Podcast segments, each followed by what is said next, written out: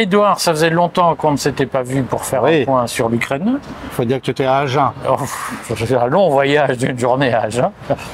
Euh, on se retrouve devant le Louvre, on a changé d'endroit, c'est toujours un peu bruyant, mais on a changé d'endroit pour faire visiter Paris. à Nous, nous- nous ne sommes pas assis, attablés, nous ne buvons rien. Ça, ça- ça- mais ça, ça ne saurait tarder, rassurez-vous. Euh, L'Ukraine, il se passe quoi en ce moment en Ukraine? Ben, c'est euh, amusant parce que l'Ukraine est en partie euh, sortie des, euh, des, des- des grands titres. hein. On voit qu'il y, a- il y a beaucoup moins, ça Il y a une moins lassitude les- de la guerre. Il y, a, il y a- il y a une lassitude. Euh, alors, il y a malgré tout un thème qui revient, qui a l'air, qui a l'air évident. Euh, c'est l'offensive ukrainienne imminente. Euh, et euh, effectivement, on lit euh, euh, à la fois sur les médias euh, occidentaux et puis euh, sur des médias plus neutres, on va dire, on lit que les, les Ukrainiens sont prêts à, euh, sont prêts à attaquer, que les, que les Russes sont, euh, euh, sont en train de faire des lignes de défense. Euh, on lit qu'il y a eu des tentatives de débarquement. Ah, Sébastopol? Alors, il y a eu des drones, il y a eu des drones marins envoyés, et puis euh, euh, on, on parle aussi de tentatives de débarquement sur la rive gauche du Dniepr, euh, en face de, en face de, de Kherson. On parle d'une offensive sur sur Zaporogier. Il, il me semble que on- a psychologiquement quelque chose qui est très compréhensible. Euh, c'est le fait que euh, les, euh, les Ukrainiens se disent qu'ils vont jouer leur va-tout. Euh, parce que si la fameuse offensive de printemps ne réussissait pas à gagner même quelques dizaines de kilomètres carrés, euh, leurs financeurs occidentaux pourraient, euh, pourraient se lasser. Bon. Euh, D'un autre côté, objectivement, quand on regarde la situation, euh, il y a à peu près 160 000, 170 000 hommes russes maintenant qui sont installés euh, solidement et on a des pertes ukrainiennes tout à fait considérables. Simplement pour la semaine dernière, euh, on considère que l'armée ukrainienne a perdu 4 000 hommes alors qu'il n'y a pas des combats très intenses à part à, à. Mais une info a circulé sur 180 000 morts russes. Euh, ah ben, en, en général, euh, c'est parce qu'il y a des informations qui circulent sur le nombre de morts ukrainiens, et à ce moment-là, euh, il faut euh, faire croire qu'il y a euh, plus de morts russes. Euh, la, la réalité, on, on- on la connaît, c'est que dans les conditions de combat actuelles, avec la puissance de l'artillerie russe qui est 7 à 8 fois supérieure, il y a une, un ratio de perte qui est de 1 pour 7 ou 1 pour 8. Ça, c'est quasiment mécanique. Là-dessus peuvent se greffer des variations que j'ose pas appeler conjoncturelles, mais c'est bien ce qui est en jeu. C'est-à-dire que oui, les Russes perdent un peu plus d'hommes dans la conquête de Bakhmut, puisque c'est un combat maison par maison. Euh, mais par ailleurs, euh, l'armée ukrainienne a de moins en moins de logistique à disposition et des hommes de moins en moins entraînés.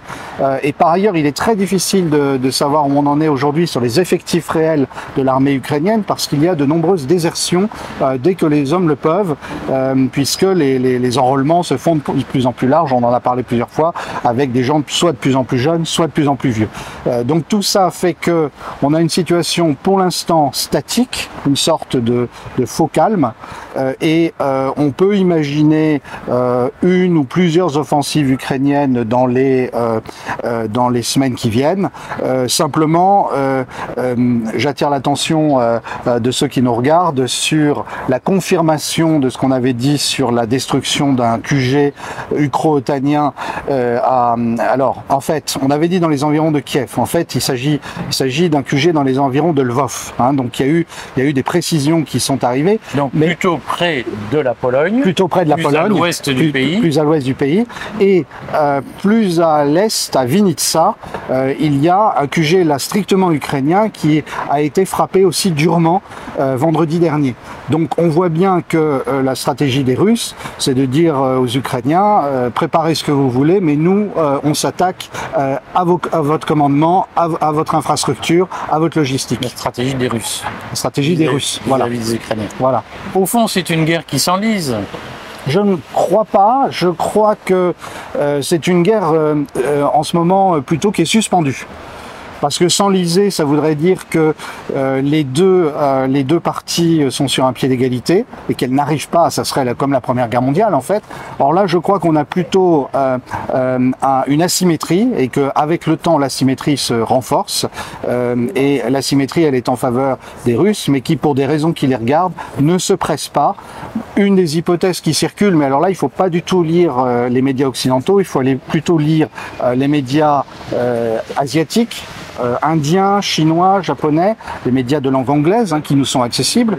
Euh, une des choses, une des questions qui se posent, c'est de savoir si les Russes jouent la montre euh, parce que euh, ils font le pari de la crise économique du côté occidental. Et je vais publier cet après-midi un article dans le dans le Courrier des stratèges qui qui montre, qui reprend le thème de la dédollarisation que j'ai déjà traité la semaine dernière et qui montre que il va peut-être plus vite que prévu puisque euh, les réserves mondiales en dollars euh, pour, les, pour les banques centrales sont passées, c'est tout à fait spectaculaire, de 55% à 47% euh, pendant l'année 2022. Et on ne s'attendait pas du tout à ce chiffre-là, c'est une chute de 8%, c'est tout à fait considérable. Bon, donc tu nous l'expliques. Dans Je l'explique dans le courrier cet après-midi. sur ce sujet. Euh, on parle beaucoup de fragmentation de la Russie, de de succession de Poutine. Euh, c'est quelque chose qui agite euh, la propagande occidentale. Comment il faut comprendre ça? Alors, ce qui est, ce qui étonnant, c'est que c'est des choses dont on parlait déjà en mars-avril de l'année dernière. Donc ça veut dire que du côté Le occidental, fameux cancer de, Poutine, euh, sa maladie Alors, présumée, etc. Vo- Voilà, exactement. Et puis, partager la Russie, c'est un vieux fantasme des néoconservateurs. hein. On se rappelle que euh, la nébuleuse néoconservatrice et néolibérale euh, ne s'est pas remise euh, d'avoir perdu la prise qu'elle avait sur la Russie dans les années 90. hein. C'est ça, Poutine. C'est pour ça qu'il déteste autant Poutine. Il faut bien comprendre. Et, donc, à, partir de ce moment-là, il y, a ce- vieux fantasme de morceler la Russie en, mettant, en mettant la main dessus et au nom de l'émancipation des peuples qui seraient opprimés par la Fédération de Russie. Alors, je pense que ça montre comme les, euh, une partie du monde occidental a décollé de la réalité. Euh, euh, personne ne peut, ne peut dire ce qui arrivera à Vladimir Poutine et euh, euh, il, a, il a 70 ans, donc euh, euh, effectivement, euh, euh, il n'est pas éternel. En revanche, euh, euh, je pense que la plupart des, des analystes occidentaux ou des politiques occidentaux qui misent là-dessus, sans parler des intellectuels, euh, eh bien, sont des gens qui ne comprennent pas que euh, quand Poutine ne sera plus là, euh, l'attitude vis-à-vis de l'Occident sera encore plus hostile, parce que Poutine avait encore euh, une culture qui, le faisait s'intéresser à l'Europe et il a essayé depuis 20 ans de trouver des arrangements avec les États-Unis. Euh, les successeurs, je pense, n'auront aucune pitié pour le monde occidental vu la, la montée des tensions depuis 2014. Bon, je signale, puisque tu parles des nouveaux conservateurs, de néoconservateurs, que je publie tout à l'heure un, un article dans le courrier sur Bruno Tertrais, qui est de- l'un des journalistes euh, probablement les plus Chercheur même, on peut, le- on peut dire il est chercheur, il est à la Chercheur. Fondation de la recherche scientifique, euh, pour la recherche stratégique et euh, porte-parole euh, des néoconservateurs. Ouais, Ce sera l'occasion de, de souligner qu'il y a une propagande qui est à l'œuvre en sous-main en Occident. Merci Edouard, et puis à la semaine prochaine pour un- un nouveau point ukrainien. Merci Eric, à bientôt.